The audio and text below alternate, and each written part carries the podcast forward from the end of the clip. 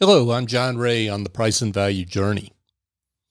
A group of engineers at M I T just released findings on how human hair, despite being fifty times softer, damages and deforms razor blades.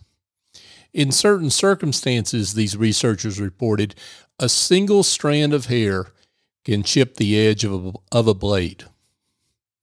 Once the blade receives that first crack, it becomes more vulnerable to further chipping, and destructive cracks accumulate around that initial chip, and the edge of the razor dulls. One of the more frequent questions I get from professional services practitioners as they open the doors of their new practice is, should I discount my services to build my business? The answer is not just no, it's no, and please don't ever let that idea roll around in your head again. Your practice is like that razor blade. Discounting your services may seem harmless in the very short run, but it injures in ways you can't, cannot detect. It damages your brand, as your price is a marketing signal. Based on how you set your pricing, the signal it sends can be one of inferiority. And it works the other way around, too. Your pricing can exude signals of quality. You may think you can discount here and there and clients won't compare notes. You're wrong.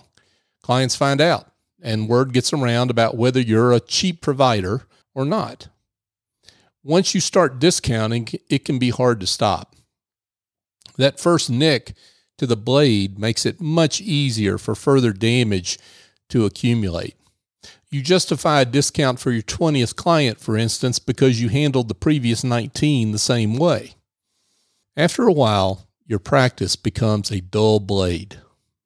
But here's the good news. Just like a razor blade can be changed, you can reorient your practice. If you've just gone out on your own or you're about to open, though, it's much better to avoid that change of blades that can be caused by poor pricing.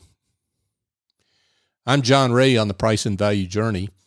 Past episodes of this series can be found at Price Value Journey dot com. I'd be honored if you would subscribe on your favorite podcast app, and you'll automatically get notification of new episodes there.